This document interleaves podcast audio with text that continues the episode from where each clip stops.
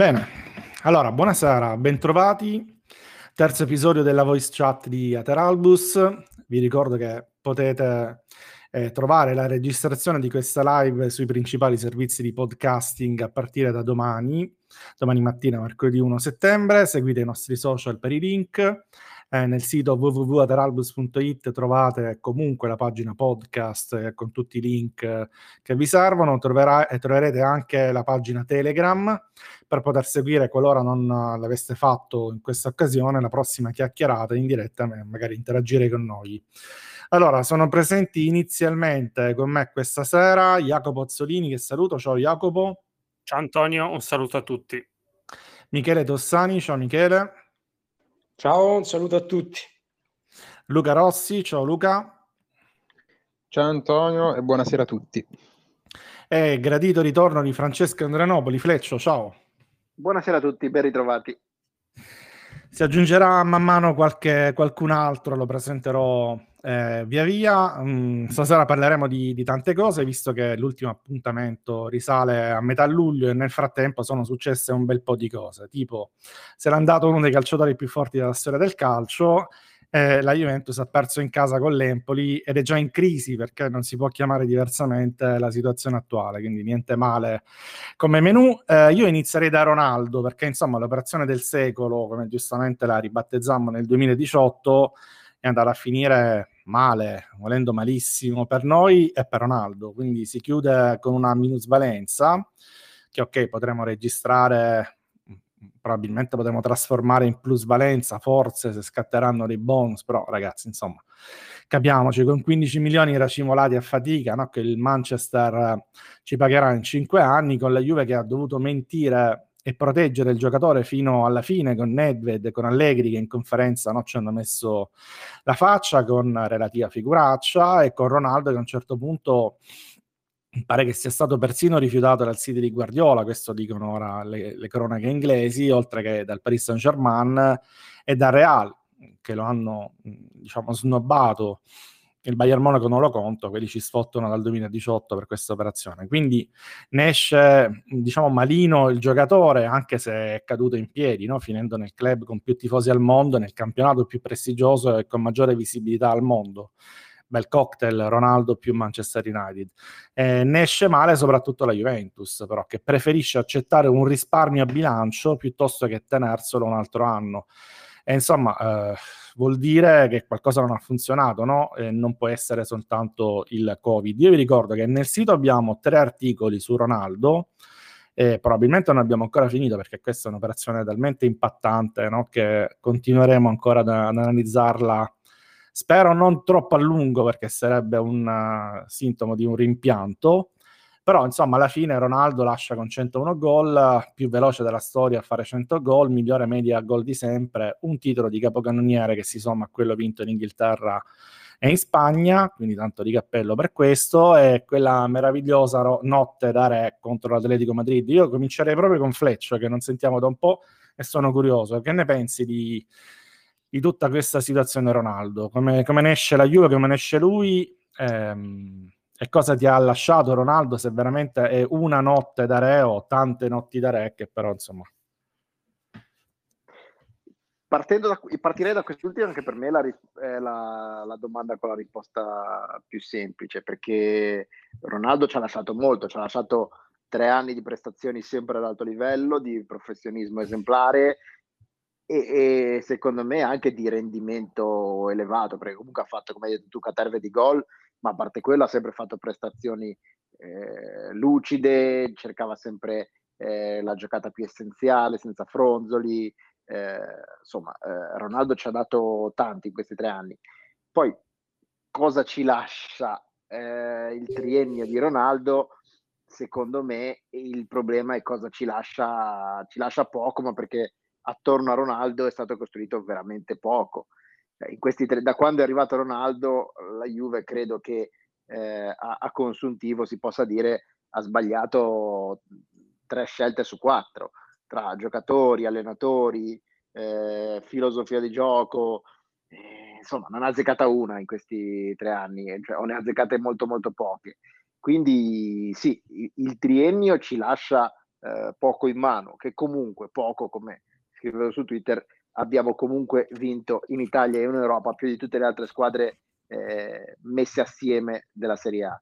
Quindi comunque eh, non è che siano stati tre anni eh, disastrosi, sono stati tre anni in cui si sperava di fare il salto di qualità, il salto di qualità non è stato fatto perché ma, diciamo, il motivo è molto chiaro, perché sono state sbagliate tante scelte eh, una dopo l'altra. Tarabio, Ramsey, la scelta di, di, di, di, scegliere Sarri senza la, la dovuta convinzione e, e, e, o poi di non supportarlo, la scelta di Pirlo, eh, insomma c'è l'imbarazzo della scelta. È un peccato che l'incontro tra Ronaldo e la Juve sia avvenuto in questa, eh, in questa confluenza sfortunata, eh, però comunque potremmo dire di aver visto giocare uno dei più grandi di tutti i tempi nella nostra squadra, eh, di averlo visto giocare bene e, e, questo non ce lo toglierà nessuno e non è da tutti. Ecco. Jacopo, vuoi aggiungere qualcosa? Picchia pure tu, dai. Eccomi, ma io poco da aggiungere a quello che ha detto Francesco. Ronaldo, diciamo che non è un semplice acquisto, ma è stata un'operazione di mercato, quindi che va valutata sotto tanti punti di vista. Secondo me va fatta una distinzione che, da quello che ho capito, è quello che ha fatto correttamente Francesco, perché l'operazione Ronaldo, secondo me, cioè dal punto di vista aziendale e societario, è stato un fallimento clamoroso perché doveva essere la pedina che portava in pianta stabile la Juve in una nuova dimensione sia sportiva che economica.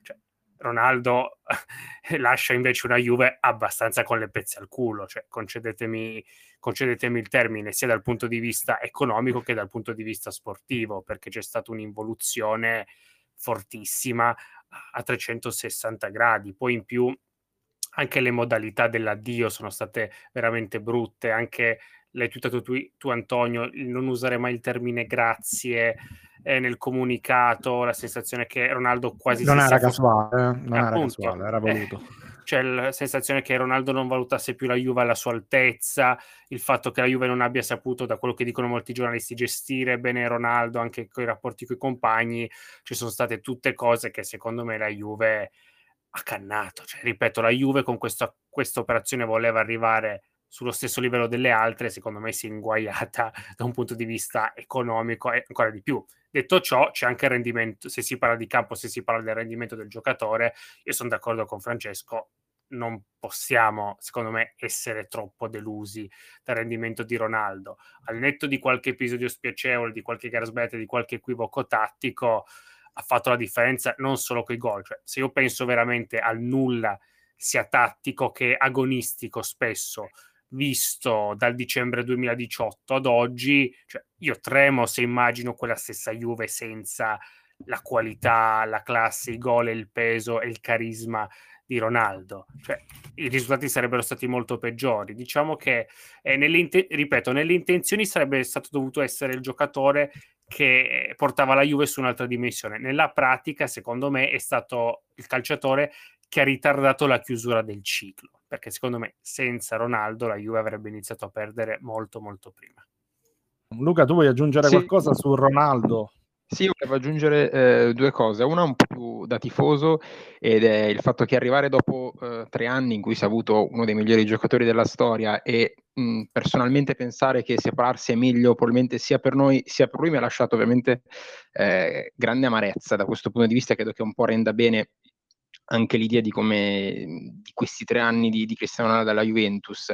Eh, solo uno spunto un po, più, un po' più tecnico, tra l'altro è uscito, l'hai detto tu prima, un articolo di Davide Terruzzi sul sito molto bello che parla del, da un punto di vista tecnico e tattico di Cristiano Ronaldo alla Juventus. Girava in questo periodo un, un grafico mh, realizzato da The Athletic in cui si vedeva chiaramente il calo di palloni dati e di ricezioni in area di rigore che ha, preso, che ha ricevuto Cristiano Ronaldo. Ecco, aver avuto uno dei più grandi finalizzatori della storia, avergli dato pochi palloni in area di rigore, un po' di amarezza, un po' di amarezza lascia, per il resto condivido già quello che hanno detto Freccio e Jacopo. Ah, se posso poi coinvolgo anche Tossani su questo. Eh, l'impressione è quella che si è preso un giocatore, no, mh, mm, un arsenale offensivo eh, mostruoso, però non si è costruita una squadra altrettanto eh, offensiva non so se, se, se sei d'accordo, Michele. Quindi è come se eh, abbiamo preso no, l'attaccante eh, più incisivo, più forte al mondo, e però non abbiamo costruito, no, abbiamo pensato di metterlo in un contesto di una squadra eh, che giocava sul, più sulle, sulle giocate individuali, ecco, che risolveva eh, le partite più sulle giocate individuali invece di cambiare completamente la mentalità e fare una, una squadra che liberasse davvero la potenza di fuoco di Ronaldo. C'hai questa sensazione anche tu, Michele? Ma sì, spesso in questi, in questi anni, anzi quasi sempre, si è parlato della, di chi fosse il, il numero uno no? fra Ronaldo e Messi. Ora, al di là di quello che uno, eh, insomma, ognuno quello preferisce il suo, insomma, comunque sarà per l'uno o per l'altro. Però ecco, secondo me una differenza, e si è visto anche in questa esperienza del portoghese alla Juve, è che Messi è un giocatore che comunque ha bisogno di un contesto, esalta se stesso e i compagni, ma ha bisogno di un contesto intorno a lui. Tanto è vero che eh, il Messi del Barcellona non è mai stato quello dell'Argentina, dove fondamentalmente gli hanno costruito delle squadre dove si dava la palla a lui e gli si chiedeva di, di risolvere la, la, situazione da solo. Ronaldo invece, secondo me, di questo ne resto convinto, l'ho detto più volte, è un giocatore che de- detta il contesto, cioè eh, è un giocatore che è una grande risorsa eh, questo lo sappiamo, insomma, ha fatto oltre 100 gol, lo vediamo, ogni palla che tocca praticamente è un gol, la trasforma, ogni occasione la trasforma in rete, quante partite ha risolto da solo, eh, ma non solo con la Juve, anche con Real, anche con, col Manchester United in, in, carriera. Però è un giocatore che um, detta il contesto, cioè il resto della squadra si deve adattare a lui. E la Juventus, anche a causa del, della spesa che ha dovuto sostenere per averlo a bilancio e quindi non aveva poi questo ha, ha tolto energie e fondi per, per, costruire il contorno e non è stata in grado di, in grado di, di supportarlo. Insomma, il, Real del, mm, il Ronaldo del Real Madrid aveva Cross, Modric, Benzema, comunque dettava il contesto, ma era, eh, aveva intorno dei giocatori che lo supportavano con un certo livello. Qui invece dettava il contesto tattico creando le problematiche che sappiamo, te ne risolveva tante, però te ne creava altre, per esempio pensiamo alla fase di non possesso, alla pressione, al fatto che lui non partecipa attivamente o quando partecipa parte per conto suo, eh, anche quando all'inizio con Sarri si provava a inquadrarlo tatticamente, lui partiva per la pressione eh, quando decideva lui, eccetera, però non ha, non ha avuto intorno quel contesto che, che, lo, ha, che lo ha poi eh, esaltato per esempio al, al, Real Madrid. Quindi come hai detto tu, io sono d'accordo, cioè è stato acquistato un fenomeno, però non gli è stata costruita, è come quando fai, si parla no, nel calcio, la, la ciliegina sulla torta, e c'era la ciliegina ma mancava la torta. Oh, tra l'altro tutto questo ha fatto 101 gol, no, oppure, eh, per far capire eh, quanto è forte comunque il calciatore. Vai, io, io, farei solo, no, io farei solo una, una correzione c'era la ciliegina e, e, poi è stata rovinata la torta, perché inizialmente c'era anche la torta, secondo me. Cioè, vero, vero.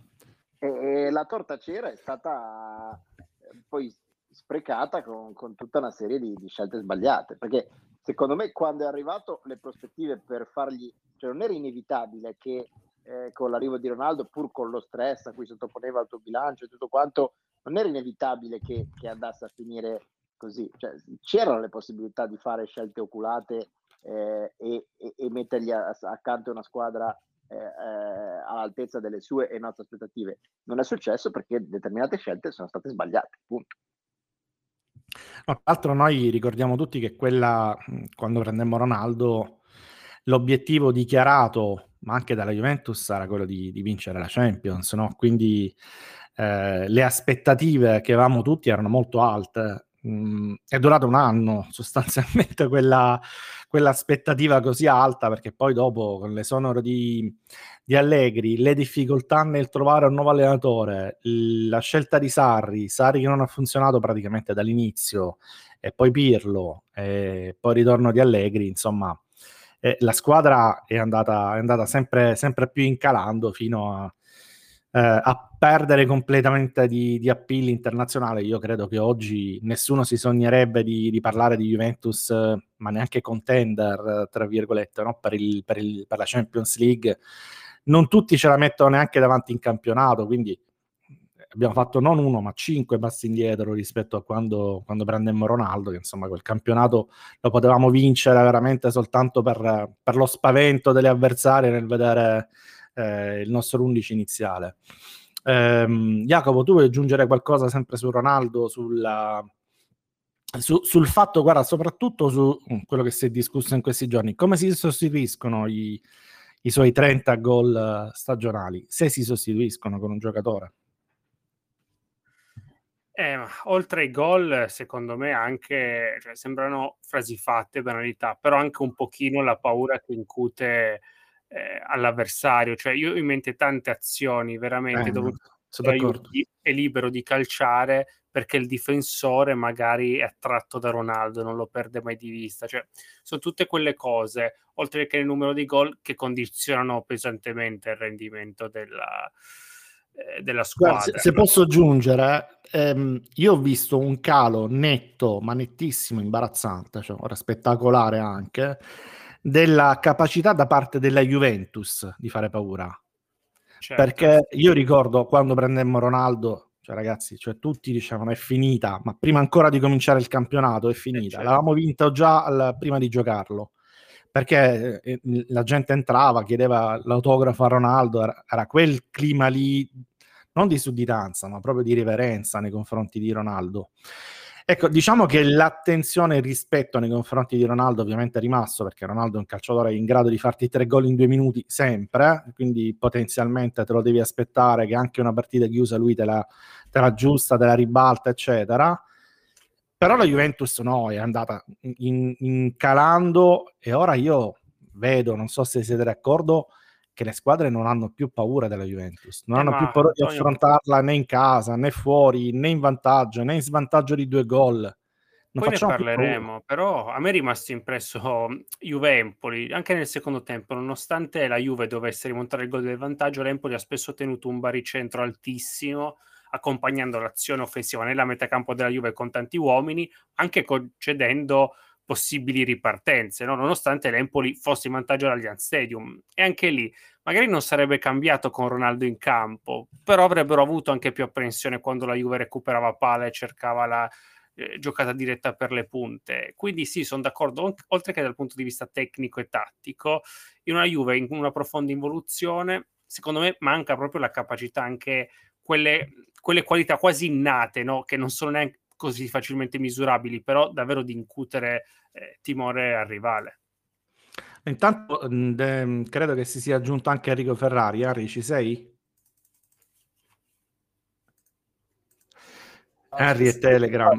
ok, c'è, c'è, c'è. No, no, ci sono, ci sono. Scusa, non avevo attivato il microfono. Buonasera a tutti. Bene, bene. Henry, ci vuoi dire la tua su Ronaldo, che non l'abbiamo ancora sentita? Eh, beh, Ronaldo non è facile parlare di Ronaldo, secondo me, secondo me rappresenta un fallimento tecnico da parte della Juve, indubbiamente, è una grossa perdita per la squadra. Eh, io credo che si può parlare di, di conti, di, di, di, marketing, di tutto quello che vogliamo, però... Poi lo faremo quando ci sarà Massimo sì. Maccarrone, fra qualche minuto parliamo anche di quello. Sì, però il campo, Ronaldo il campo è un fattore, lo è stato anche alla Juventus, eh, seppur non abbia brillato in Champions League come ci aspettavamo, comunque se vai a vedere eh, è uno di quelli che alla fine ha determinato le partite più importanti che abbiamo giocato in Champions. Il primo anno, perché quello è stato l'anno eh, diciamo dove ci aspettavamo di più da Ronaldo, perché la, la squadra era fatta per arrivare in fondo in Champions o comunque per essere competitivi, eh, cosa che non è stata. Quindi mh, mm, Ronaldo secondo me non, non, si può discutere sul campo nonostante sia chiaro e palese che non è più quello dei, diciamo, degli anni d'oro di Madrid, eh, però resta comunque un giocatore che determina un fattore nel campo che sposta, soprattutto in Serie A, eh, sposta. Quindi mh, mm, una gestione secondo me non da grande squadra, non da grande squadra, eh, da parte della Juve.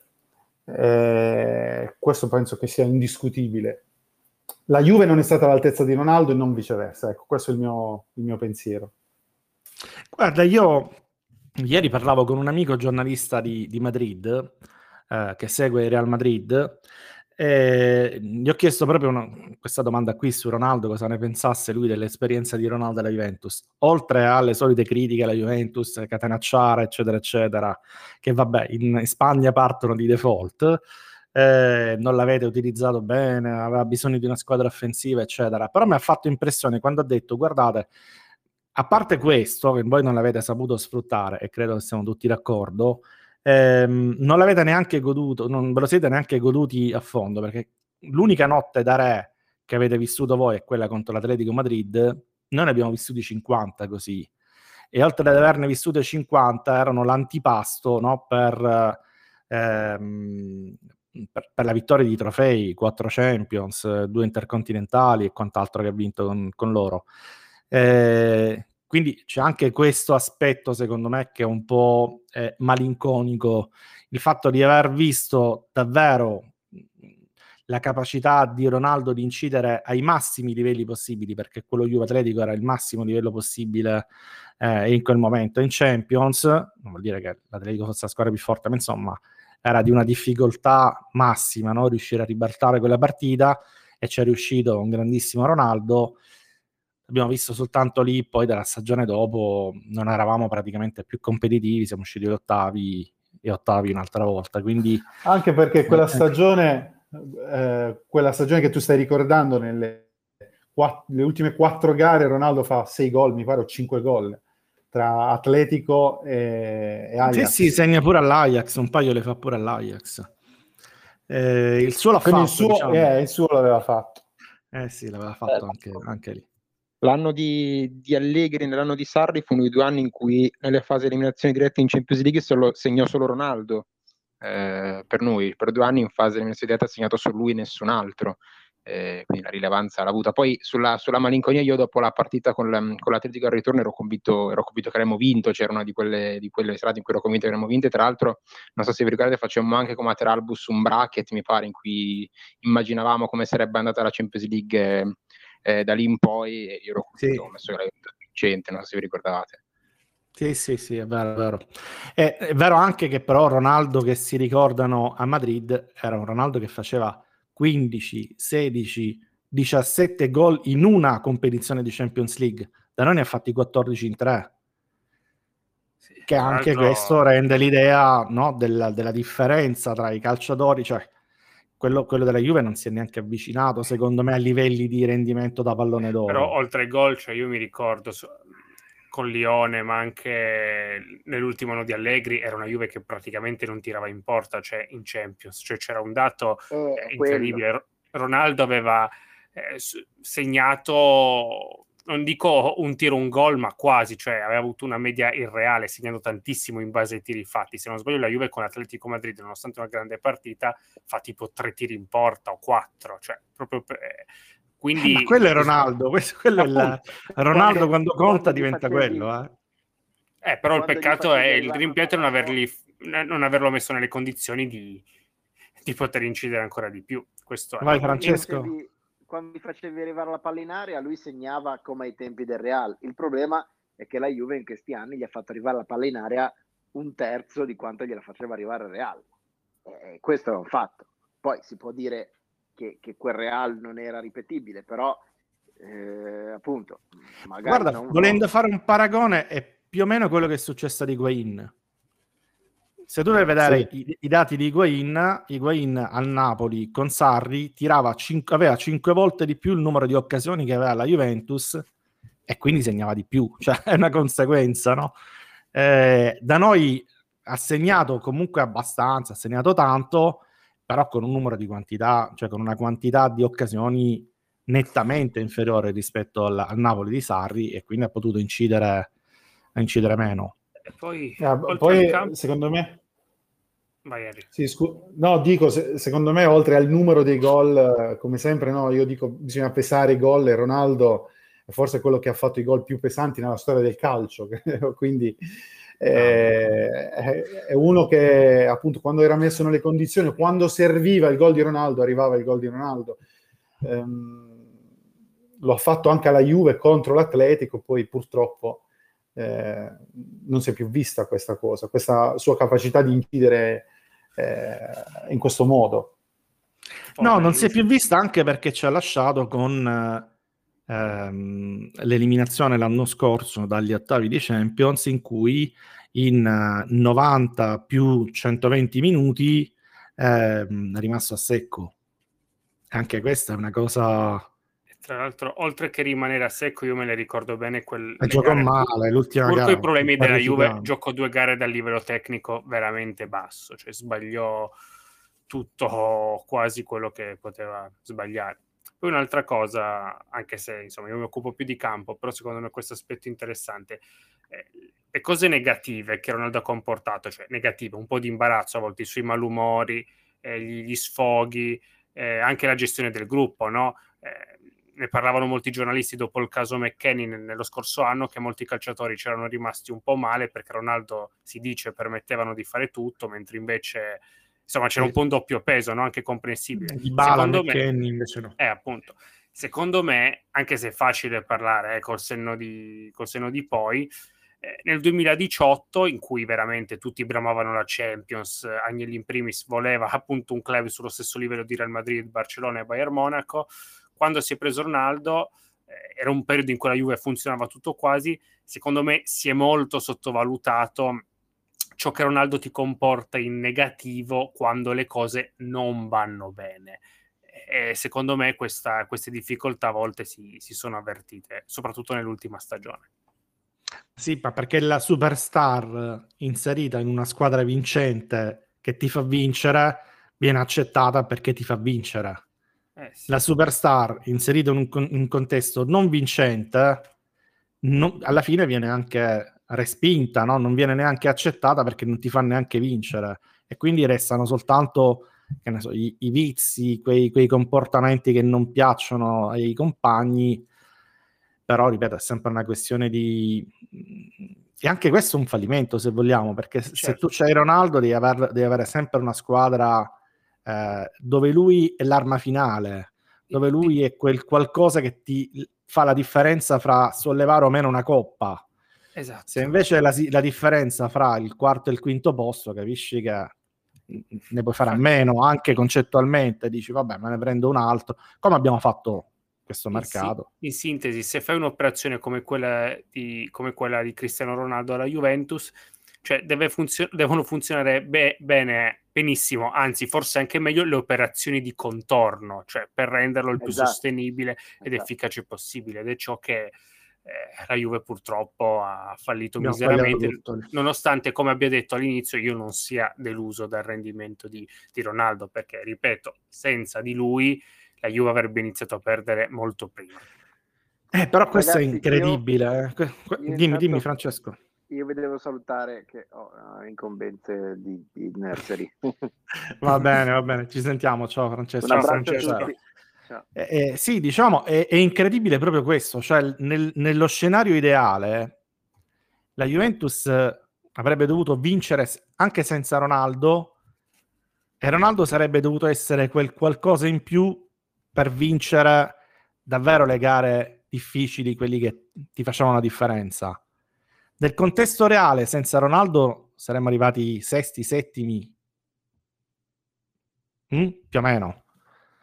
E quindi questo ti, ti, restituisce la dimensione, secondo me, del, del fallimento tecnico che è, stato, eh, che è stata l'operazione di Ronaldo. Poi, per carità, lui 101 gol, ma che gli vuoi dire? Cioè, mh, ha segnato in tutti i modi, eh, con una costanza, ma è anche stato sano poi, no? Perché anche da questo punto di vista non abbiamo avuto grande, grande fortuna negli acquisti, ma è stato anche però, sano. Antonio, eh, io voglio, voglio, dire una cosa, eh, io però non deve passare il concetto che senza Ronaldo non si può vincere.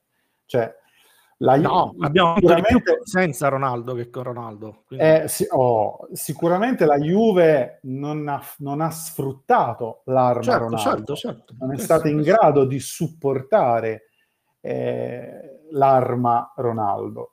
eh, come dice Mourinho, la, la, la, bomba atomica, come ha detto, mm. la Juve ha un... Eh, questo però non, deve, non, è che senza Ronaldo non si può giocare a calcio e non si può vincere. La Juve um, avrebbe avuto la possibilità di vincere ugualmente. Io credo che una squadra, la squadra di Sarri, eh, senza Ronaldo eh, e magari con, ovviamente sostituito con giocatori diversi, magari in altre zone del campo, eh, avrebbe potuto dare qualcosa in più e magari adesso saremmo più avanti nel percorso.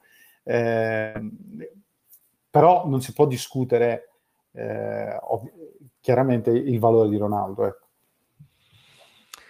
No, il valore di Ronaldo è assolutamente impossibile da, da discutere. Ehm, giocherà nel Manchester United, quindi contratto biennale, opzione per il terzo, eh, torna in Premier in una squadra che tutto sommato non è male, non è probabilmente la favorita, però è una squadra giovane e poi hanno tanti soldi, hanno tanto upside, come dicono gli americani. E ehm, No, dicevo, sono curioso eh, di vedere anche dove giocherà, eh, perché il Manchester è una squadra che ha tante eh, attaccanti esterni, tante mezze punte. Paradossalmente aveva bisogno di un centravanti. Vedremo se, se Ronaldo giocherà a centravanti per il Manchester United, sarebbe l'ennesima beffa probabilmente da, da portare a casa, visto che da noi eh, pare che non l'abbia eh, mai, mai, voluto fare. Eh, intanto leggo qualcosa dalla chat, quindi se volete cominciate a scrivere che, che, che, vi leggo. Dice Simone, possiamo dire che il Ronaldo del primo anno è diverso da quello del terzo?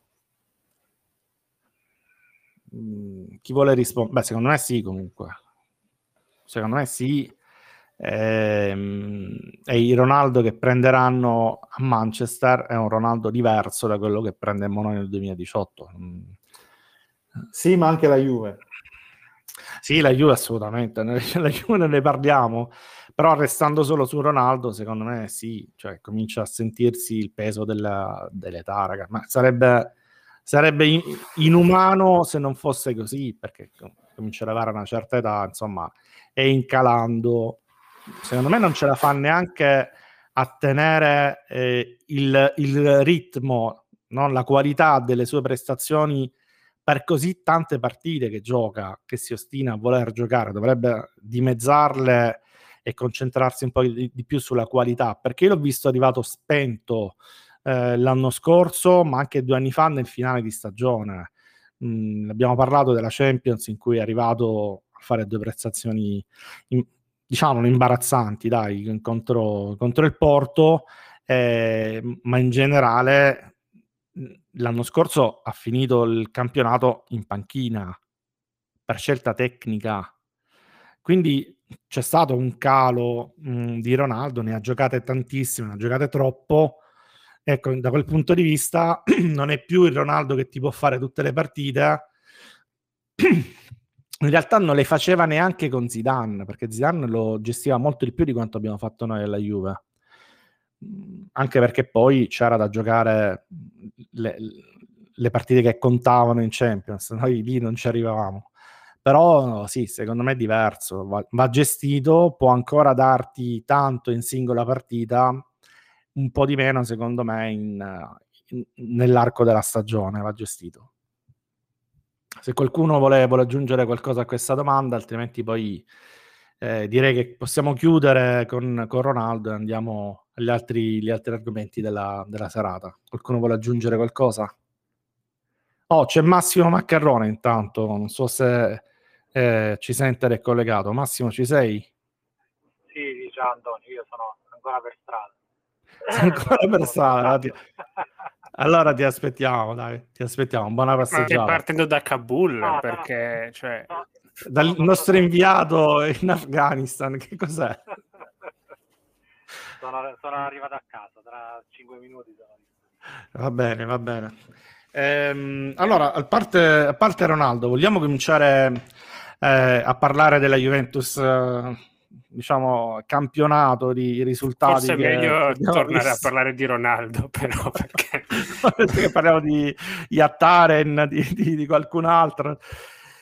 Dai, ci tocca parlare di, questa, di questo Juventus, eh, del ritorno di Allegri, che insomma mh, al momento è un- non è bastato, diciamo così, almeno immediatamente a mettere una, una pezza e a risolvere problemi che evidentemente si erano un po' sottovalutati. Io ho twittato mh, subito dopo la partita, anche prima, però subito dopo la partita con l'Udinese, come ehm, al di là del fatto, sì, un po' sempliciotto se vogliamo, di ridurre il tutto alla- agli errori di Scesni che ci sono stati e sono stati decisivi per il risultato, assolutamente non lo nego, però la Juventus eh, questi- queste uscite a vuoto anche individuali da parte dei giocatori ce le ha da tempo, perché un giorno è Scesni, un giorno è Bentancur che, che sbaglia due retropassaggi e fa fare gol, un giorno è Arthur che si sveglia e fa un passaggio orizzontale da,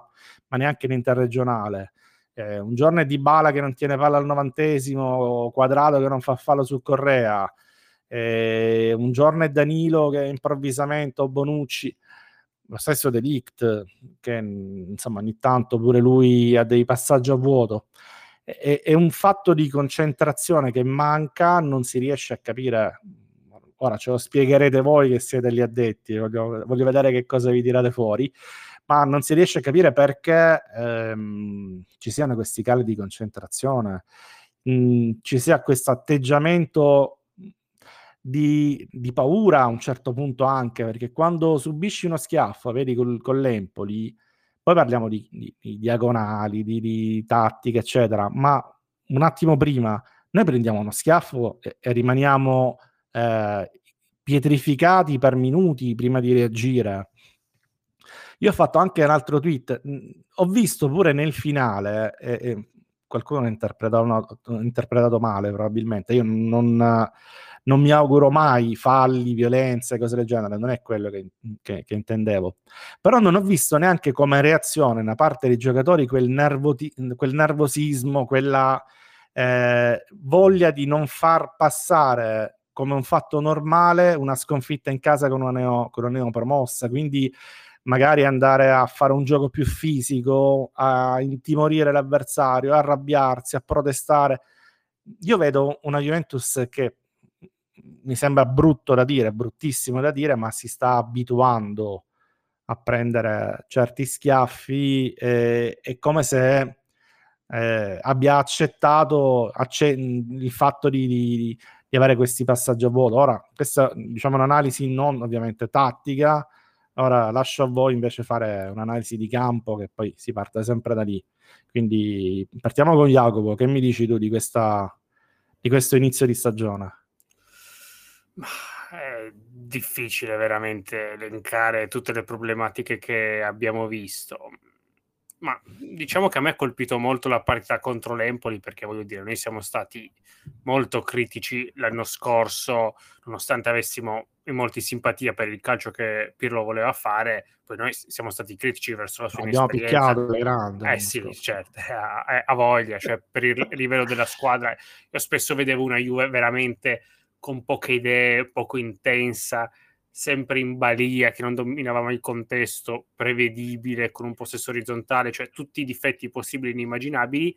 Io però non ho mai visto una Juve sovrastata a 360 gradi come è avvenuto eh, contro l'Empoli, perché veramente il palleggio avversario ti ha, ti ha messo in crisi. Sembrava l'Empoli la, la grande squadra. Mi- a me ha colpito soprattutto il secondo tempo. Di solito una piccola, io mi aspetto che una piccola, anzi una piccolissima, che viene all'Allianz, Alli- all'Allianz e chiude il primo tempo in vantaggio, poi nella ripresa si impaurisca. È l'affare della vita, dici tu, pallone, tutti si dietro, barrichi via. dietro. Ma io ho, ho fatto anche su- sui miei social, ho messo un po' delle, delle slide che ho trovato veramente inquietanti, cioè un'azione al 74esimo, Sì, sì, ho l'Empoli riversata nella metà campo della Juve, occupando bene Sei il sette campo, giocatori razionalmente, esatto, la Juve è barricata dietro, oltre a essere barricata dietro difende anche malissimo perché concede praterie centrali, ma vabbè, cioè l'Empoli faceva possesso conservativo, l'Empoli era spesso nella metà campo della Juve. Oltre a creare ha fatto occasioni... la gestione della partita esatto, che, che, piace a noi. Esatto. Oltre a creare occasioni, cosa faceva? Costringeva la Juve ad abbassarsi, di conseguenza guadagnava minu- minuti preziosi e faceva anche stancare la Juve che si abbatteva, che era giù di morale, sprecava energie.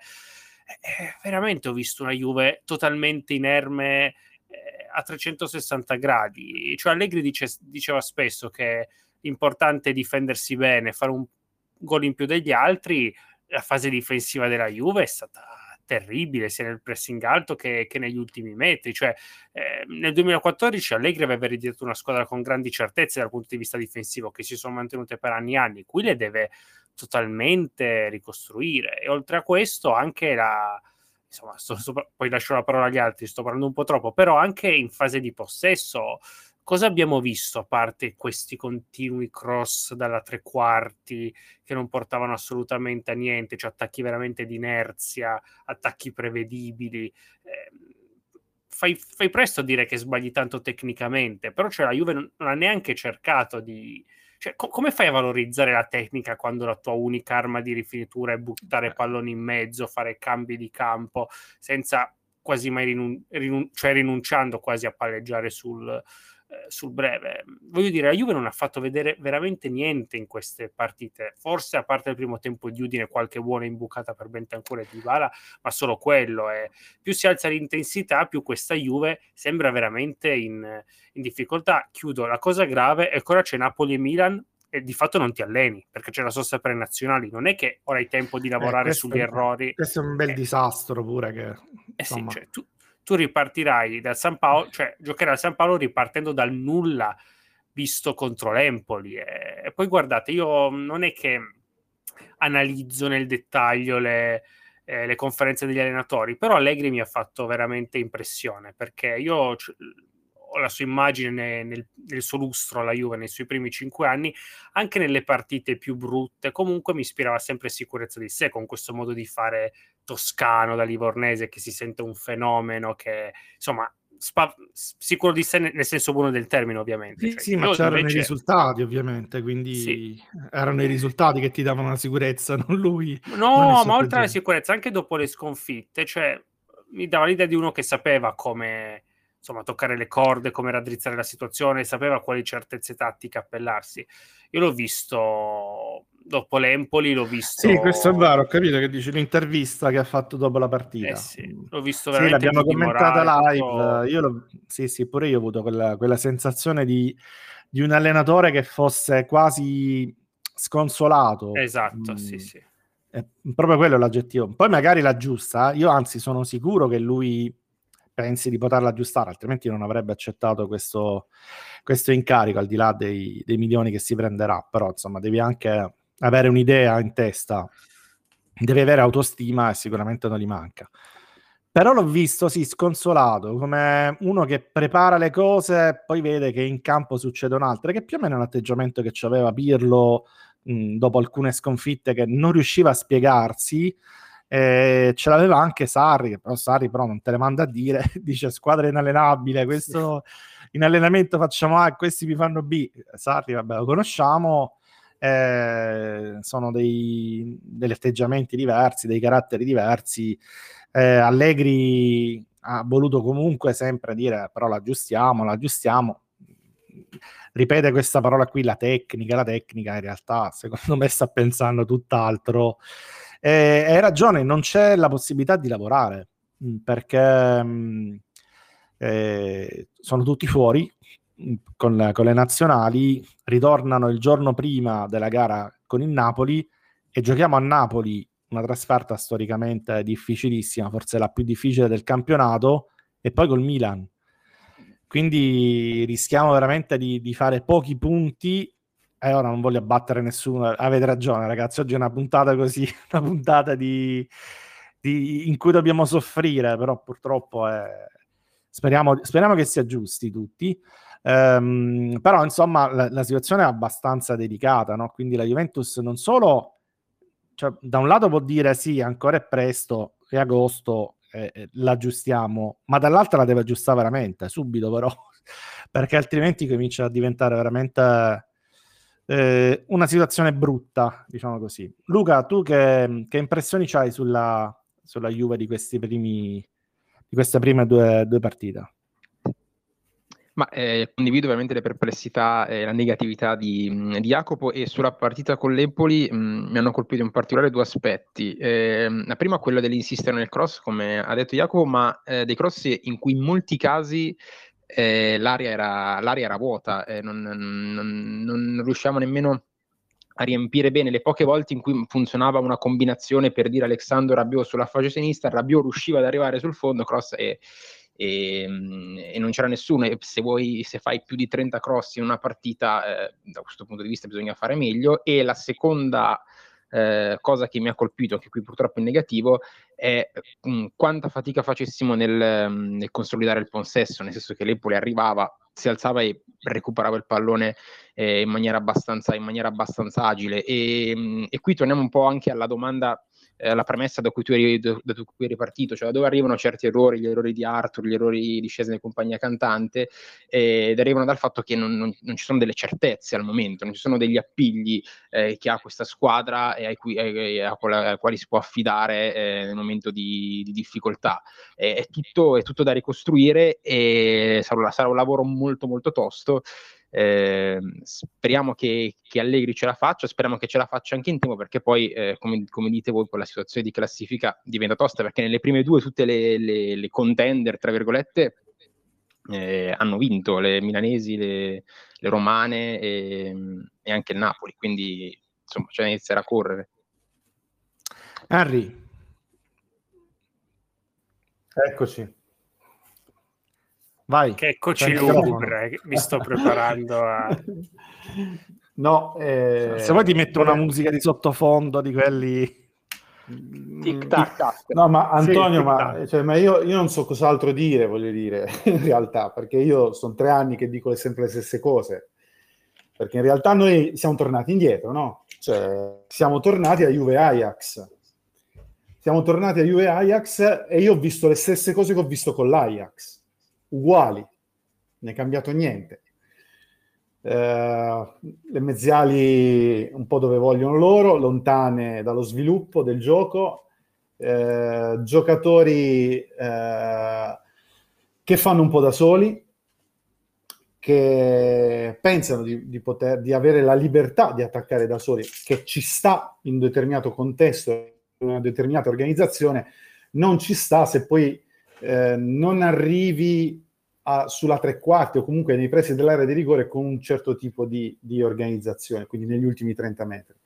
Quindi una Juve che è tornata indietro, eh, una Juve che ha fatto schifo con l'Empoli, lo dobbiamo dire, ha fatto schifo sotto tutti i punti di vista, organizzativo, di personalità, di gioco, mh, una squadra che non sembra squadra, no? E, io, e questa è una cosa che eh, diciamo già dall'anno scorso, la Juve non è squadra, non è squadra e per essere squadra abbiamo bisogno di determinate cose, abbiamo bisogno di, di condivisione, di idee, di, di connessione tra i, tra i, calciatori, di un certo tipo di, di sviluppo tattico.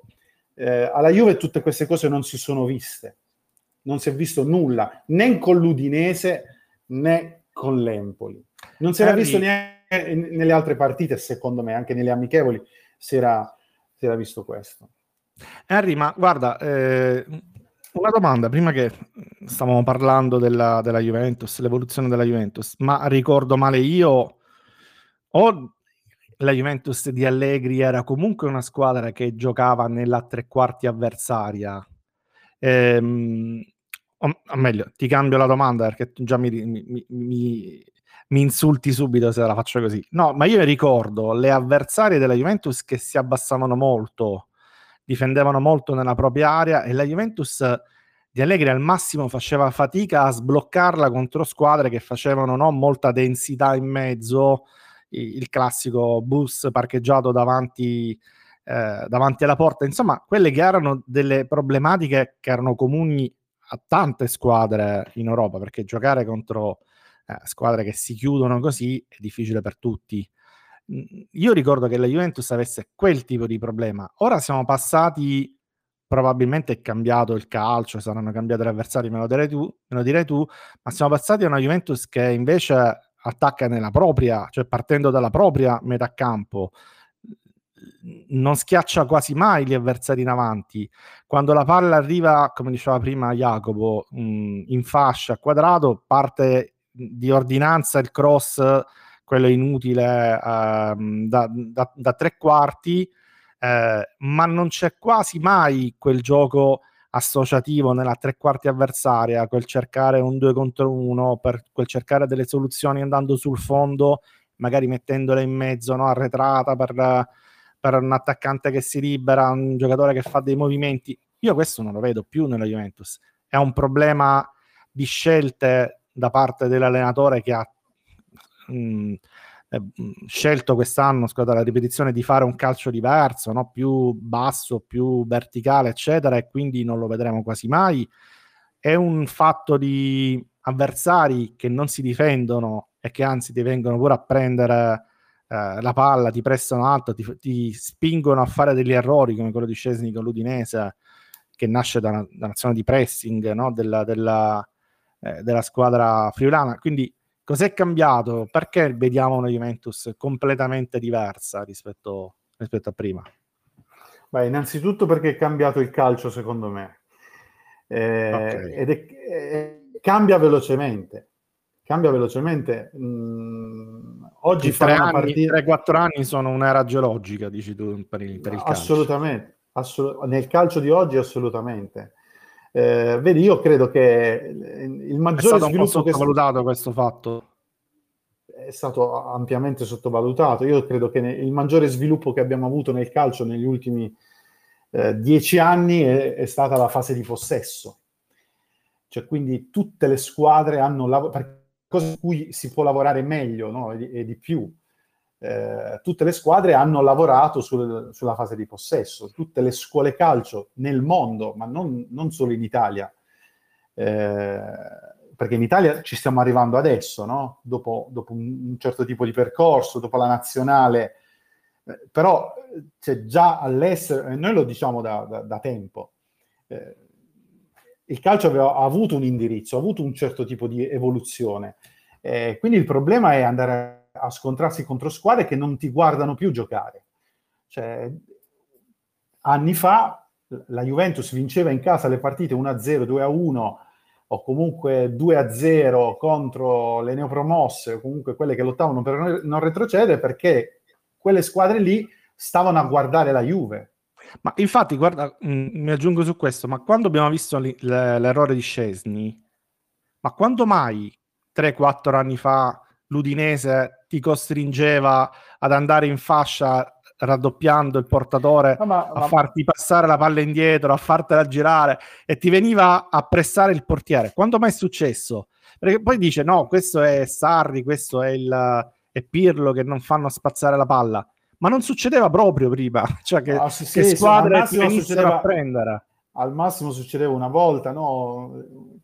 E quella Però... volta la, la, buttavi in tribuna e non te ne accorgevi neanche. E sì. non te ne accorgevi. Cioè, l'errore di Scesni, ok, è un errore tecnico. Ora devi saper sta... giocare. Ora quella situazione la devi saper giocare. No, ma soprattutto, ti ricapiterà. Antonio, eh, oh, ti ricapiterà, ma soprattutto non era il primo. Cioè, il problema è che ok, l'errore di Scesni è un errore tecnico che, possiamo fare tu- che possono fare tutti, tutti, anche Messi sbaglia i calci di rigore, cioè nel calcio si sbaglia, no? l'errore tecnico c'è. Il problema è quante volte poi tu sei messo sotto pressione per poi fare quell'errore. Cioè la Juve non era la prima volta che giocava una palla di quel tipo. Cioè prima o poi fai l'errore se non sai uscire. No, no, cioè, c'era è, un'azione, credo, tu... immediatamente ma prima infatti, di quella ma, lì, ma, identica. Ma, ma diciamolo, diciamolo, bene, non è una volta che tu fai l'errore e dici, cazzo, siamo stati sfortunati, Scesni ha fatto una, una cazzata. Ok, vabbè, ho, ho, giocato una partita contro una squadra, 10 categorie sotto, l'ho messa lì, ho, ho fatto la mia partita, sono stato sfortunato, pali e traverse. No, è stata una partita episodica, ma che l'Udinese ha, è riuscita drizzare come? Con il gioco. Cioè, no, L'Udinese non è uscita no, fuori che facciamo prima come, sotto di due gol un coniglio, giocano. cioè non è uscita fuori come eh. il coniglio del L'Udinese è uscita fuori cioè, è venuta fuori con le idee, con il gioco. E quindi non era la prima volta che Scesni si trovava in quella circostanza, in quella situazione.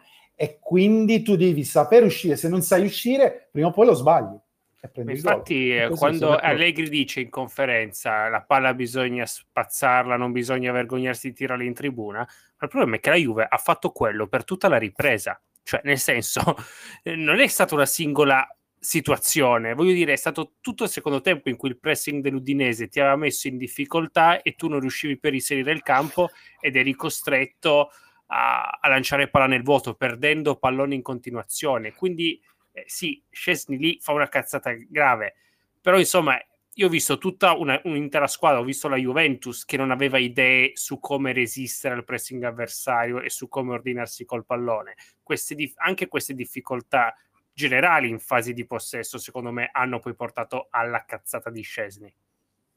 Ma anche aggiungo, guarda, se vai a vedere il gol preso, ci, si capisce molto da quel gol ma anche l'incapacità da parte della Juventus di, di superare un pressing, ma mai, mai, non lo riusciamo a superare mai e non era neanche questa grande... Vabbè, non è l'Ipsia l'Udinese. Cioè, eh, appunto, cioè, appunto dico.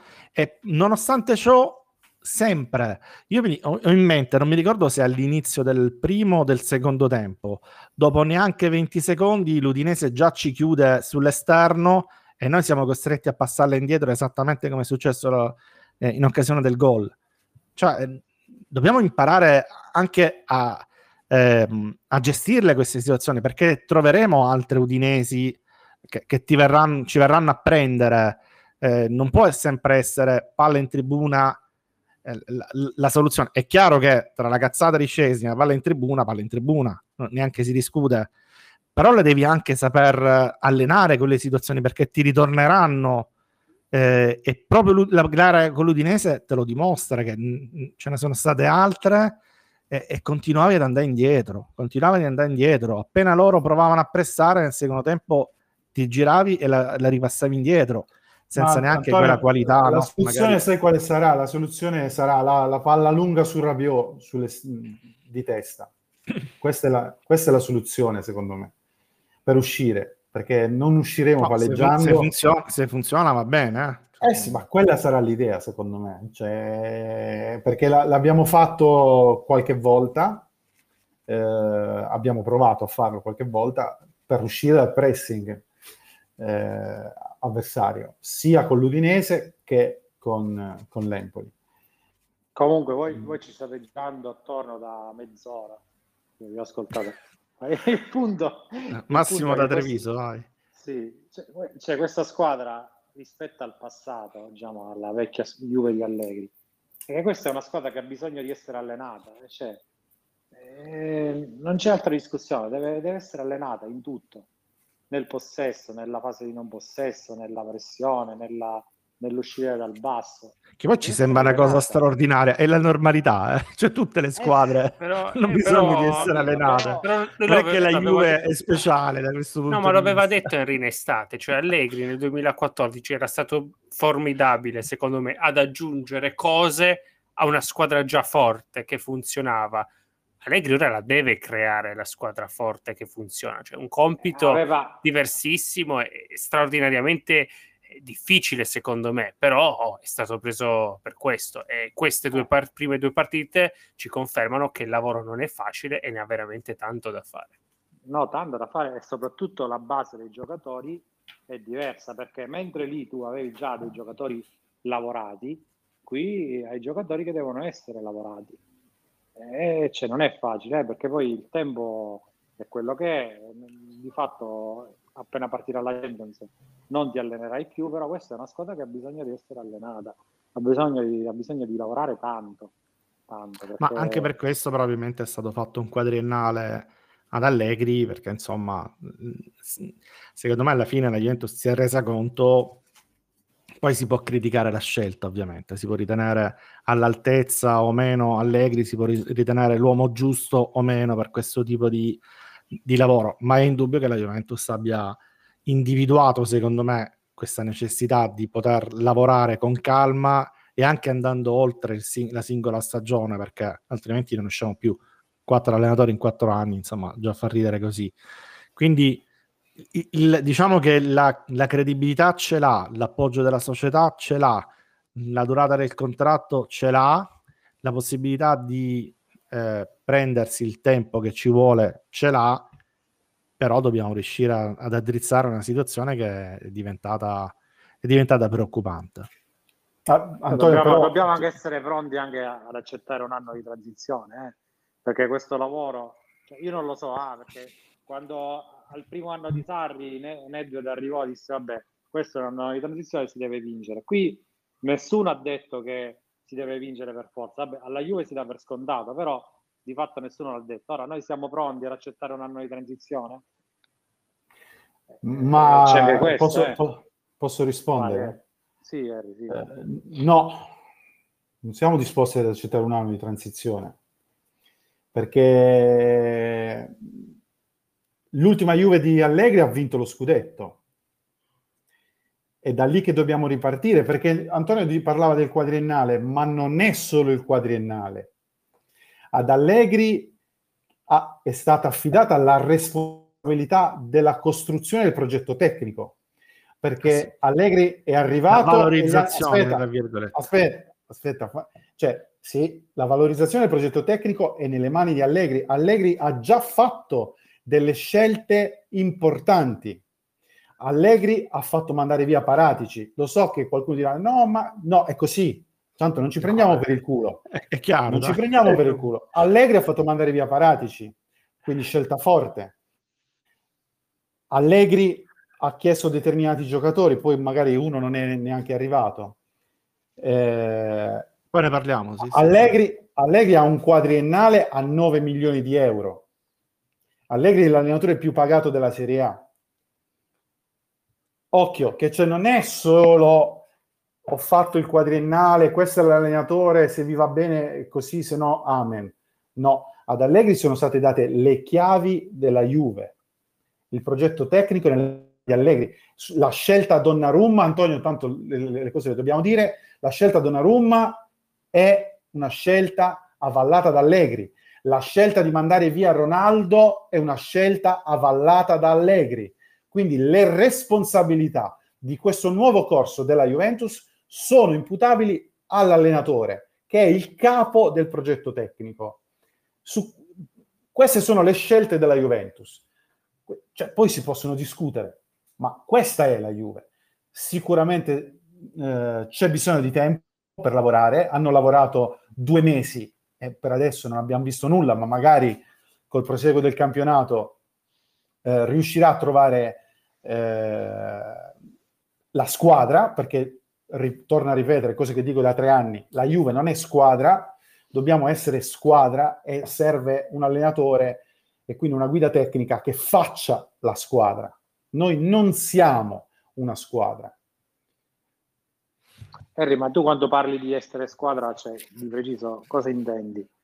Cioè, Io intendo che si parte, Massimo, si parte dal campo, la squadra la costruisci nel campo, connessioni, conoscenze, eh, tattica, sviluppo tattico, dove tutti sanno quello che fanno gli altri, dove se cambi due giocatori non, non succede nulla, comunque ne, sul piano gara eh, non ha questa importanza, non è di, di così rilevante eh, importanza. Questo è, io questo dico, questa è la squadra. Mm.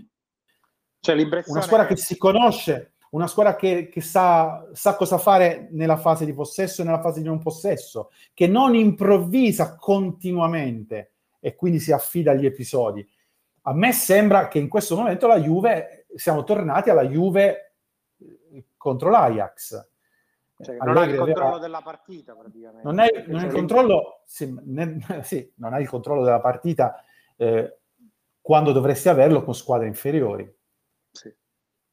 Sì. Eh, io credo che, questo, sì. io credo che eh, bisogna lavorare poi eh, il punto sui giocatori si dà la colpa ai giocatori i giocatori sono andati tutti in nazionale tutti cioè, Vabbè, scarsi, il, il, fatto gioca- il, fatto dei giocatori, fatto dei giocatori decade quando l'avversario che ti batte in maniera Eh, anche ma sì, ma abbastanza sono tutti giocatori, quindi comunque il materiale per pulita lavorare e c'è. l'Empoli no, cioè non, è, non è promossa, quindi materiale per, per, per lavorare quanto, c'è. per quanto fossero magari inadatti, in difficoltà, tutto quello che vuoi, ma di fronte c'hai giocatori che non faremmo a cambio con quelli dell'Empoli. No, No, poi Antonio, dico l'ultima cosa, poi allora, i- il modo di lavorare di Allegri noi lo questa conosciamo, segno, abbiamo- è l'ultima cosa di Allegri. Se- di- di no, Allegri. noi la- l'abbiamo, l'abbiamo vi- cioè, Allegri l'abbiamo vissuto cinque anni, sappiamo come lavora. Io credo che se, con- se il suo modo di lavorare non è cambiato, la Juve non vince il campionato. Io credo che se noi abbiamo l'idea che ehm, i giocatori devono eh, sistemarsi da soli nella fase offensiva perché sono più forti degli altri e quindi vinciamo, poi ci difendiamo bene, ci abbassiamo bene, così non andiamo da nessuna parte per me. Se pensiamo che la preparazione atletica è stata impostata per arrivare a essere brillanti in primavera, non, pos- non possiamo, e, e quindi molto pesanti adesso, cosa che qualcuno dice, ma io mh, ho i miei dubbi, eh, non arriviamo in fondo, perché il tempo non ce n'è. Prima c'era il tempo, perché prima appunto vincevi 1-0, gli altri, l'Empoli ti guardava giocare, ti guardava passare la palla il, il giro palla U per mezz'ora della partita e la partita finiva.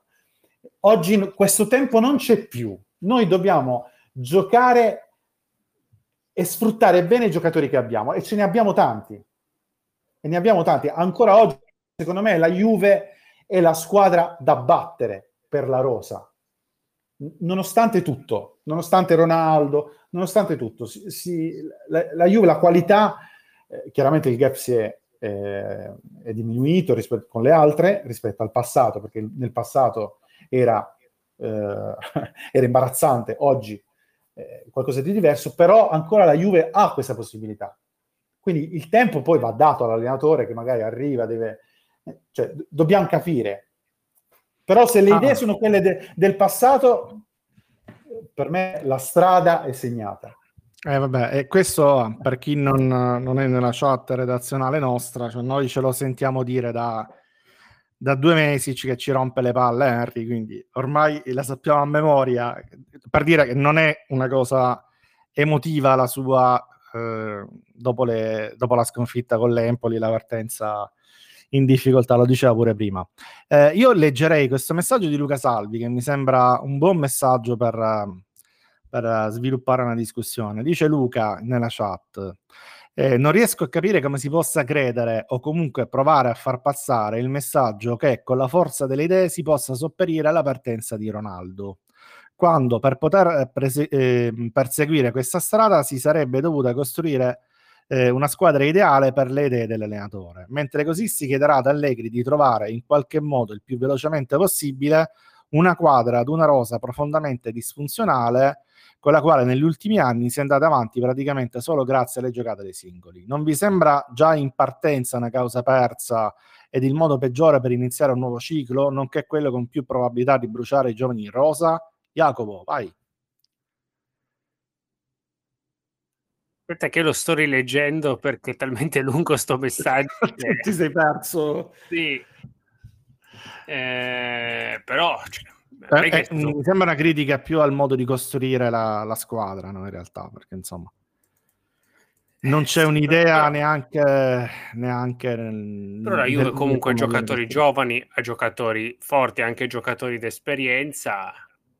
Voglio dire, a me il discorso sembra semplice, ha preso un allenatore strapagandolo, dandogli le chiavi della Juventus, come ha detto, come ha detto Henry, perché lo si è- reputa all'altezza di, di creare valore e costruire la Juve del futuro. Cioè, a me sembra un compito che... No, poi ragazzi, qualsiasi- magari, magari non riusciamo a sopperire l'assenza di, di Ronaldo Sì, no, certo. trovando un altro giocatore altrettanto Eh, ecco, incisivo. anche per, scusami, non stiamo commentando Però la squadra Juve- deve giocare, cioè la squadra la poi- devi poi, mettere in Antonio, campo scusami, oggi non stiamo commentando una Juve che ha qualche caduta a vuoto, che non riesce a esprimersi al 100%, stiamo Mm. parlando di una squadra sovrastata da, Udin- da Udinese ed Empoli, cioè voglio dire, qui sono due piani diversi, eh, secondo me. Sì, più con l'Empoli che con l'Udinese, però sì, in, in effetti comunque diciamo che la, la, Juventus non ha fatto valere la propria eh, superiorità che comunque c'era ed era ampia eh, come qualità dei giocatori né con l'una né con l'altra, anche eh questo no, insomma certo. è, è, un, è un tuo demerito. Ehm, un'altra, un'altra, domanda che, che leggo della, della chat. Ehm, allora, Luca Ferrara, non cerchiamo più giocatori futuribili, quindi senza paratici? Sempre per il discorso sui calciatori da formare e allenare. Ma questo diciamo che ci può dare uno spunto per uh, iniziare a parlare anche del mercato che abbiamo fatto. Io non so, eh, in realtà questa domanda è difficile da rispondere perché Cherubini non lo conosce nessuno di noi. Eh, non lo conosce nessun giornalista, anzi lo conoscono tutti i giornalisti, ma per uh, averci parlato, non perché insomma c'ha un, un curriculum o un qualcosa da mostrarci, non, non lo conosciamo professionalmente.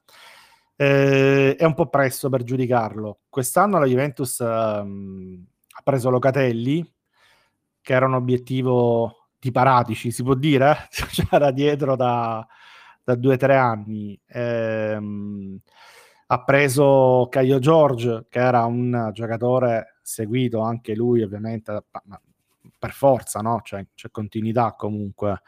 Eh, seguito dalla Juventus anche negli anni passati.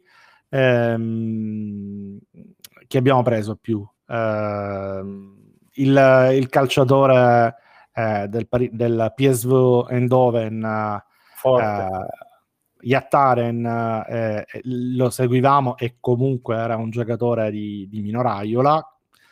Eh, questi sono stati gli acquisti che, che, ha fatto la Juventus e poi ha riportato a casa eh, Moise Ken, che insomma era un, un giocatore del, del vivaio è presto, è presto secondo me per giudicare la Juve.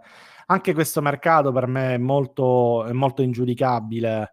Eh, quello che abbiamo capito è che non c'erano soldi. A un certo punto siamo andati lì eh, abbiamo tagliato con la forbice, abbiamo chiuso il rubinetto eh, e amen, non abbiamo avuto la possibilità di fare nulla. Quello che è stato, si è cercato di fare è stato di limitare i danni con delle uscite uso l'espressione ora, magari Massimo poi ci, ci, aiuti pure tu, ma limitare i danni nel senso che abbiamo fatto anche delle perdite, cioè ci abbiamo rimesso con Douglas Costa, con, uh, ehm, con uh, Romero, con, uh, con chi abbiamo perso? Con Ronaldo.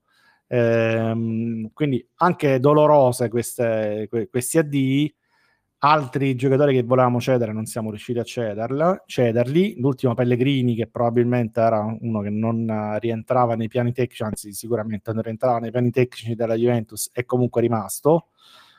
Ehm, abbiamo piazzato tutti i giovani perché le caselle che avrebbero dovuto o potuto occupare erano tutte già occupate da giocatori che neanche volevamo. Eh, penso a Ramsey, non lo so se Arthur, eh, De Sciglio, Rugani, qualcun altro. E quindi, quindi boh, per me sono ingiudicabili. Massimo, che tipo di operazione di mercato abbiamo fatto dal punto di vista economico? Secondo, cioè, secondo me dobbiamo centrare qua un po' la situazione perché oggi leggevo qualche commento in chat. Eh, ora, tra, tra un mese avremo l'idea chiarissima, però cioè, la Juve va verso un negativo di bilancio per il 2021 che sarà intorno ai 200 milioni di euro di negativo. E, e, quindi cioè, era normale cioè, aspettarsi questo. Questo dal punto di vista finanziario è un anno zero di fatto. Cioè, si riparte da zero, anzi diciamo che la, l'addio di Ronaldo permetterà di dare ossigeno al prossimo bilancio visto che comunque abbiamo abbassato notevolmente il costo della rosa. Oggi dovremmo essere intorno ai 200, comunque meno di 300 milioni. Eh, e questo comincia già a essere una, una situazione più gestibile che con ricavi normali ti può portare a addirittura non avere la necessità di fare, di fare plusvalenze. Quindi poi, eh, diciamo, tornando alla normalità, eh, con incassi da stadio diciamo full, quindi con al 100%. Puoi tornare ancora, a... ancora non ci siamo al full, eh? no, quindi... adesso non ci siamo, siamo al 50%, però comunque eh, ti avvii verso una situazione di normalità, però il, il, il 2021 sarà veramente un, un salasso, ma non a caso hanno anticipato la minusvalenza di, di, Ronaldo, eccetera. Sì, vabbè, quello l'hanno fatto per, diciamo, per caricare ormai tutto là. Hanno Sì, sì. 75 milioni dal- dall'aumento di capitale. Hanno messo tutta, tutta la sporcizia sotto il tappeto. Eh, sì, ma eh, vabbè, ormai cioè, si sa, quello è un anno, que- si- chiudiamo così e si riparte, però era normale perché la-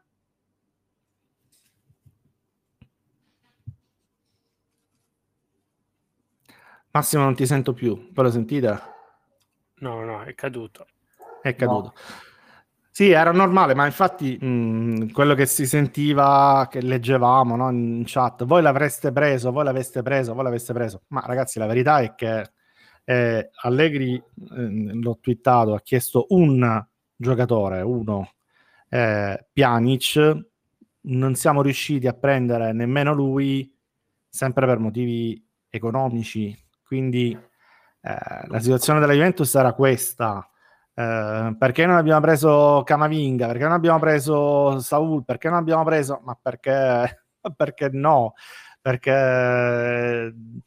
eh, evidentemente dall'alto è arrivato eh, l'input di, di, di, eh, smettere di, cioè di limitare al massimo i costi. Anche per questo eh, c'è una responsabilità che purtroppo si deve, purtroppo per lui, si deve caricare, è pagato per questo, eh? Eh, Allegri, perché con questa squadra che non ha potuto fare il mercato che probabilmente avremmo dovuto, perché noi ci siamo indeboliti in difesa rispetto all'anno scorso, ci siamo indeboliti in attacco e a centrocampo abbiamo aggiunto Locatelli che non basta. Quindi questo è il mercato. Di... Non è che siamo migliorati rispetto all'anno scorso, ma abbiamo l'obiettivo dal punto di vista economico assoluto di entrare almeno nei primi quattro.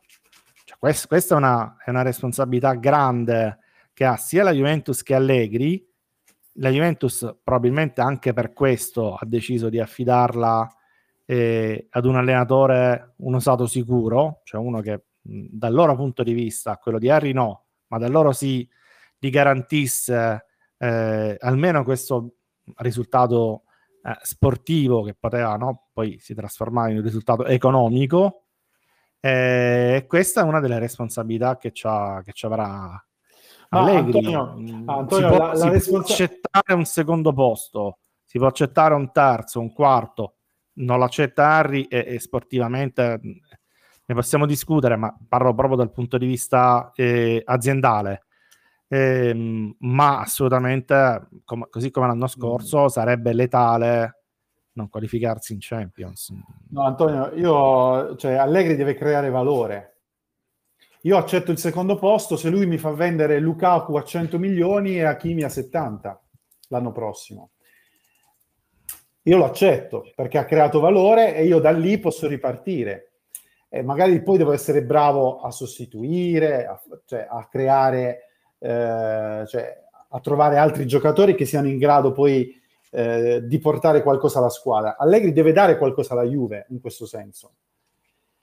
Cioè, de- deve creare valore nei giocatori, deve creare valore con il gioco, deve, de- e deve andare a, fare, a vincere. È preso per vincere, è chiaro. Eh, io credo che lui, questo è un anno zero anche per lui. Eh, diciamo che Lui la c'ha- vittoria però- spesso, spesso però, Antonio, dipende c'ha anche da altri fattori, però ma deve fare almeno tutto. quello. Ma sì, ma ha tutto per fare bene, non gli Sì. manca nulla, ha tutto per fare bene, perché le, le sue, cioè il fatto che sia andato via Ronaldo, cioè Allegri è contento, diciamo, lo, sappiamo, no? Allegri è contento che è andato via Ma Ronaldo. probabilmente sarebbero stati contenti È contento anche perché Pirlo e Sarri. Ronaldo- Vabbè. Oh, esatto, perché Ronaldo ti porta delle, delle problematiche ti porta delle problematiche da risolvere. Tattiche da risolvere che tu con il centrocampo che avevi non le potevi risolvere perché poi dobbiamo parlare di campo poi sempre là si finisce si finisce col parlare di campo perché tu non le potevi con, con Ronaldo con quel centrocampo un anno ha avuto dietro Alessandro e Matuidi e la palla rimbalzava come, come il coniglio, no? Cioè, era difficile. Eh, ma d'altro canto lo dovevi coprire. Poi, ma d'altro canto lo dovevi eh, coprire. Quindi, dall'altro canto lo dovevi coprire. E quindi, e questo è, quindi lui deve creare valore. Deve creare mm-hmm. valore nei giocatori. Kuluseschi deve diventare un giocatore appetibile alle squadre eh, come Sabitzer. Deve diventare forte. Cioè, che la Juve può dire, vabbè, ok, sono in difficoltà, mi vendo uno, due pezzi e rincomincio perché la Juve si è resettata da questo punto di vista. Dobbiamo ripartire perché non ci prendiamo in giro. Chiesa, che è un giocatore che al momento ha fatto tutto da solo, anche alla Juve, anche alla Juve, è un giocatore che va valorizzato perché ha potenziale e gli va, da, cioè, va messo nelle condizioni di salire di livello, no? E ce ne sono tanti alla Juve, adesso non facciamo l'elenco, però ce li abbiamo. Sono tutti nazionali, sì, sì, torno a ripetere, sono, tu, sono, tutti giocatori che giocano in nazionale, e, cioè non sono brocchi, perché sembra che adesso la Juve abbia dei giocatori che, non adatti, non è così, non è così. Quindi il compito dell'allenatore è anche creare valore nei giocatori. Va bene, ti faccio commentare il, il biennale di Chiellini, ci vuoi dire qualcosa? No, scherzo, fermo, bugia. Eh, Jacopo, come ne possiamo uscire dal punto di vista um, tattico? Perché io leggevo qualche, qualcuno che ipotizzava un ritorno alla difesa a tre per cercare di sopperire alle difficoltà che stiamo avendo, soprattutto dietro, paradossalmente. Ehm, a centrocampo non è venuto Pjanic, che probabilmente sarebbe stato ehm, propedeutico ad un centrocampo a tre eh, come vertice basso e ora non ce l'abbiamo quel vertice basso. Può farlo Locatelli, ma insomma adattato. Eh, diciamo giocheremo che... con le ali ora che non c'è Ronaldo, giocheremo con due attaccanti, con uno che come come la guarda, tu? alla luce delle praterie, dei buchi in mezzo orribili visti contro l'Empoli, eh, secondo me è necessario inserire in pianta stabile Locatelli, vedremo quanto esploderà, se diventerà un fuoriclasse o meno, perché eh, a me non piace il termine regista, però è un organizzatore della manovra, è un, un giocatore che più, più, rispetto ad altri ha la capacità di dettare i tempi e, e dare ordine. Secondo me la Juve per essere efficace deve iniziare ad essere più a coprire meglio gli spazi con e senza palla a centrocampo. Quindi una delle cose che farei è inserire, eh, inserire Locatelli. Poi ti dico, alla luce delle caratteristiche di Rabiot e Bentancur, due giocatori atletici, dinamici, che devono che non sono grandi palleggiatori, ma anzi devono coprire ampie porzioni di campo, giocatori che corrono, sostanzialmente io non penso che Allegri eh, si distanzierà mai molto dal, dal centrocampo a tre anche perché sai, considera, ipotizzando anche un 4-2-3-1 con tanti giocatori offensivi davanti, per come Allegri interpreta anche il calcio, secondo me in mezzo non hai neanche una mediana abbastanza solida difensivamente per sostenere eh, tanti giocatori offensivi che spesso senza palla non lavorano neanche così tanto. Quindi secondo me eh, non ci distanzieremo dal, dal centrocampo a tre per come la vedo io. Tommy della chat, buonasera. Questione mercato, perché prendere una giovane promessa, eh, Yattaren, per girarlo in prestito all'ennesima squadra di mezza classifica? Se è così forte lo prendi e ci scommetti, se lo presti è perché non ti fidi.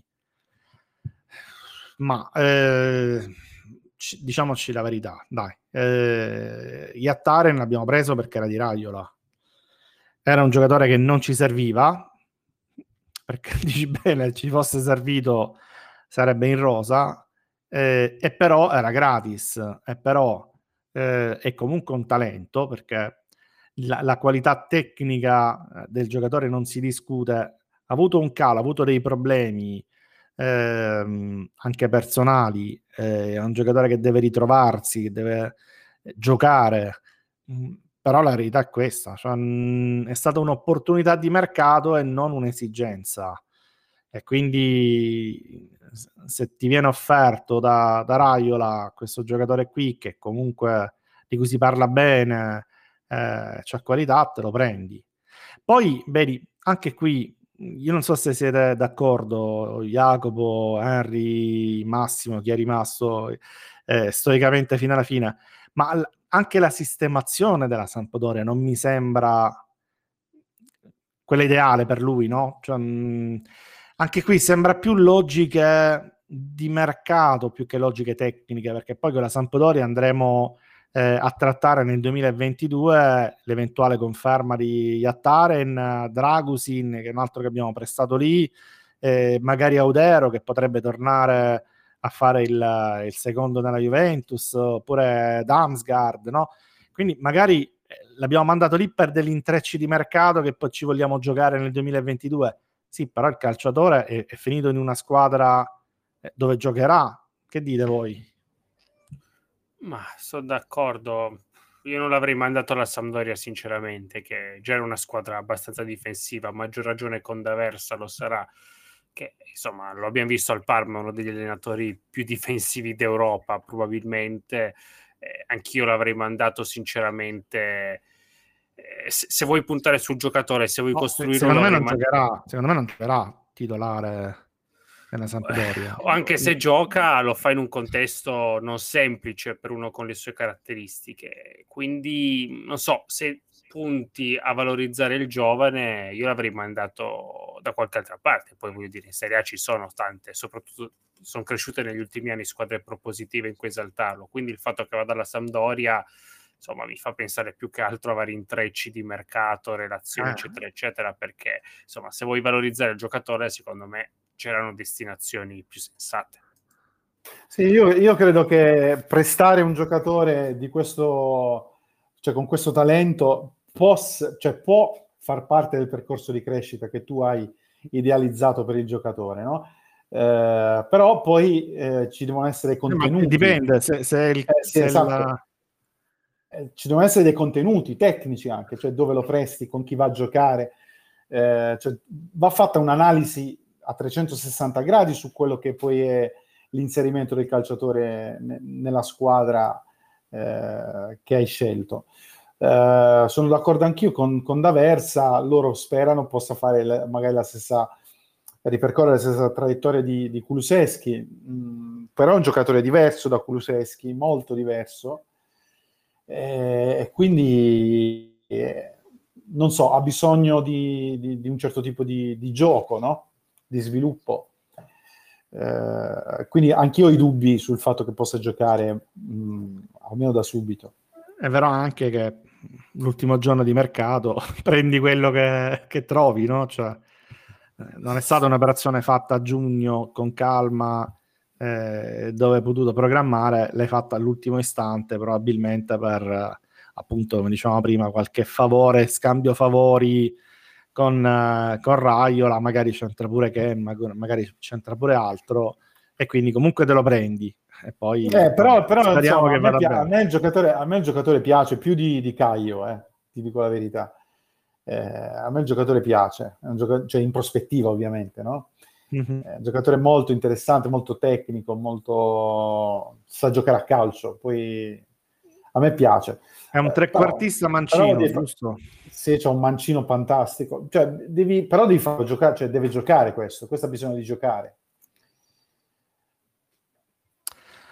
Eh sì, eh sì, c'è bisogno di giocare anche perché ultimamente l'ha fatto poco nel, nel PSV, quindi dopo che era partita la grande e poi c'è avuto dei problemi, abbiamo già detto un allenatore nuovo che non lo vede, cambio modulo, morte del padre e quant'altro che l'hanno un pochettino ehm, spento, fatto uscire sì, dai, dai, radar, però ora speriamo che ci rientri perché è ancora giovanissimo, quindi c'è tutta la carriera davanti. Eh, Mario domanda, ma i 25 della lista ce l'abbiamo tutti? Non c'era proprio spazio per i giovani che sono andati in prestito? lo spazio per i giovani c'è sempre, ragazzi. Cioè, quando dico, eh, quando dicevo prima che le caselle erano occupate, non intendevo letterale, intendevo ideologicamente, cioè nel senso che poi ehm, tenere un giocatore per fargli fare un giovane, per fargli fare la riserva della riserva della riserva, non serve a lui, non serve a noi. Eh, non è questo puntare sui giovani, puntare sui giovani è dare un, loro un ruolo, dare, dare, loro un perché, dare loro un, un, significato all'interno del tuo gruppo di lavoro.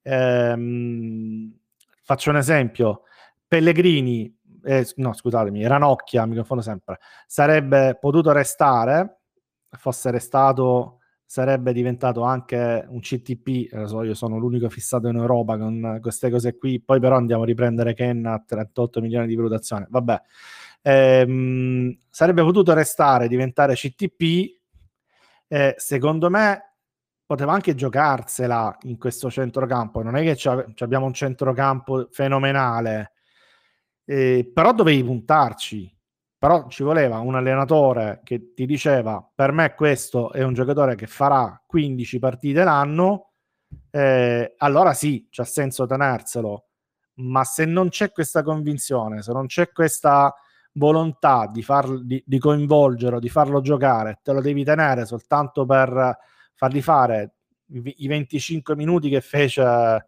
i 90 quanti erano l'anno scorso ehm, Fagioli non serve a niente ne blocchi la crescita eh, e, e, basta. Quindi i giovani è sempre, è sempre lì, siamo sempre lì. Eh, vanno bene se hanno senso, se ci punti, se c'è un programma dietro, un progetto di crescita. Se devono servirti semplicemente per farti bello, anche no, non servono.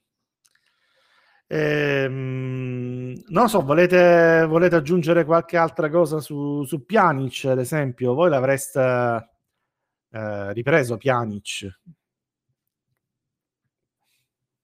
Io no, però se era l'unica richiesta di Allegri l'avrei preso come società. Qualche altra opinione? Io, no, io no, anche se fosse stata l'unica richiesta di Allegri, sinceramente. Soprattutto, a maggior ragione. io no, io no, eh, e mi preoccupa che quella fosse la, l'unica richiesta di Allegri. Ecco.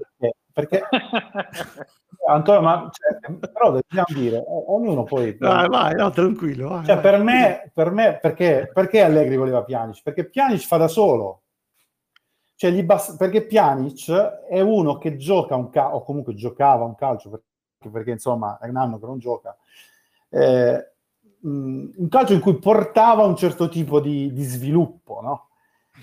Mm. Sia in fase di possesso che in fase di non possesso. Pjanic è già giocatore, è già fatto, lui sa cosa, però secondo me eh, poi mancava eh, l'ultimo anno, l'ultimo anno e mezzo di Pjanic che è un giocatore che è andato incalando nettamente. Eh, quindi, eh, non per due motivi, cioè perché mi preoccupa il fatto che volesse per forza Pjanic. Mi preoccupa, a me preoccupa. Cioè, ci sono quanti, quanti giocatori, diciamo, funzionali a un certo tipo di sviluppo del gioco, il regista, ha detto prima Jacopo, chiamiamolo così, il regista, ci sono, che potrebbero essere eh, ottimi per, per la Juve, ce ne sono in giro.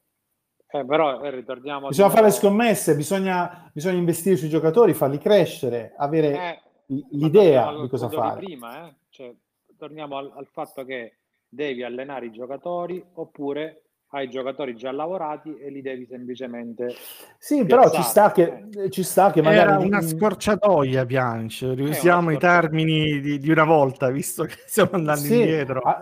eh, sì, eh, sì. Era una scorciatoia eh, dai, ma era... ci sta che tu magari in, in, alcuni ruoli chiave tu possa volere l'esperienza. Quello è un ruolo chiave un ruolo importante per lui per lo sviluppo del suo gioco Beh, pu- pure Sarri, mm, la prima, esatto, il primo che ti esatto. chiede è, è, è Giorginio. Esatto. Eh, esatto, esatto. Quindi, eh, e quindi ci sta che tu possa volere un, un calciatore mm. di quelle... Però poi deve funzionare, cioè deve essere funzionale al contesto, a quello che gli crei attorno. E Pjanic sarebbe stata la giusta risposta per la Juve. Boh, non so, Pjanic visto nell'ultimo periodo, per me sicuramente no Va bene, dai. Io direi che ci siamo fatti una bella chiacchierata anche perché siamo andati lunghi, però c'era tanto da parlare, vi abbiamo dato degli spunti eh, di riflessione, ovviamente ci torneremo perché ora che è cominciato il campionato, ma c'è la pausa, però insomma ritorneremo con una certa eh, regolarità, quindi man mano gli appuntamenti saranno più brevi, non faremo, non faremo ogni volta così tardi, però saranno più frequenti. Ehm, quindi io vi... Ma speriamo eh, più allegri, oltre che... Speriamo più, più allegri, mamma mia, questa è stata una puntata terrificante da, da, da organizzare. No, ma, eh, però insomma... Di, sì, no, diciamo, che, diciamo, che c'è, diciamo che c'è tutto il tempo, lo ha detto anche Allegri, no? c'è tutto il tempo, c'è tutto il tempo, abbiamo tutto per fare bene. Ah, forza, raga. Eh, se, se, partiamo da un presupposto diverso, non la seguiamo neanche la stagione. No, no, ci crediamo in questo. C'è tutto il tempo e dobbiamo assolutamente fare meglio, anche perché fare peggio è difficile. Ehm, niente, noi ci diamo appuntamento. Ehm, seguiteci sui social. Comunque, sicuramente mh, dopo la partita con il Napoli, che sarà una partita importante sia dal punto di vista della, del risultato, ma anche per capire un pochettino l'umore che tirerà la Juventus. E, e, insomma, siamo già 5 punti sotto e comincia a diventare eh, difficile. E, ehm, mh, dopodiché, insomma, continuate a, a, stare con noi, ci avremo i soliti articoli di approfondimento sul sito. Ehm, e quindi, insomma, ci sentiamo, ci sentiamo presto. Io ora vado a remixare subito le, le varie parti del, del, podcast, lo troverete online da domani, quindi se volete farlo ascoltare a qualcuno ehm, sarà su tutti i principali eh, servizi di podcasting, ehm, quindi Apple, um, Google, Spotify e quant'altro. Noi ci sentiamo dopo la partita con Napoli. Buonanotte e grazie a tutti.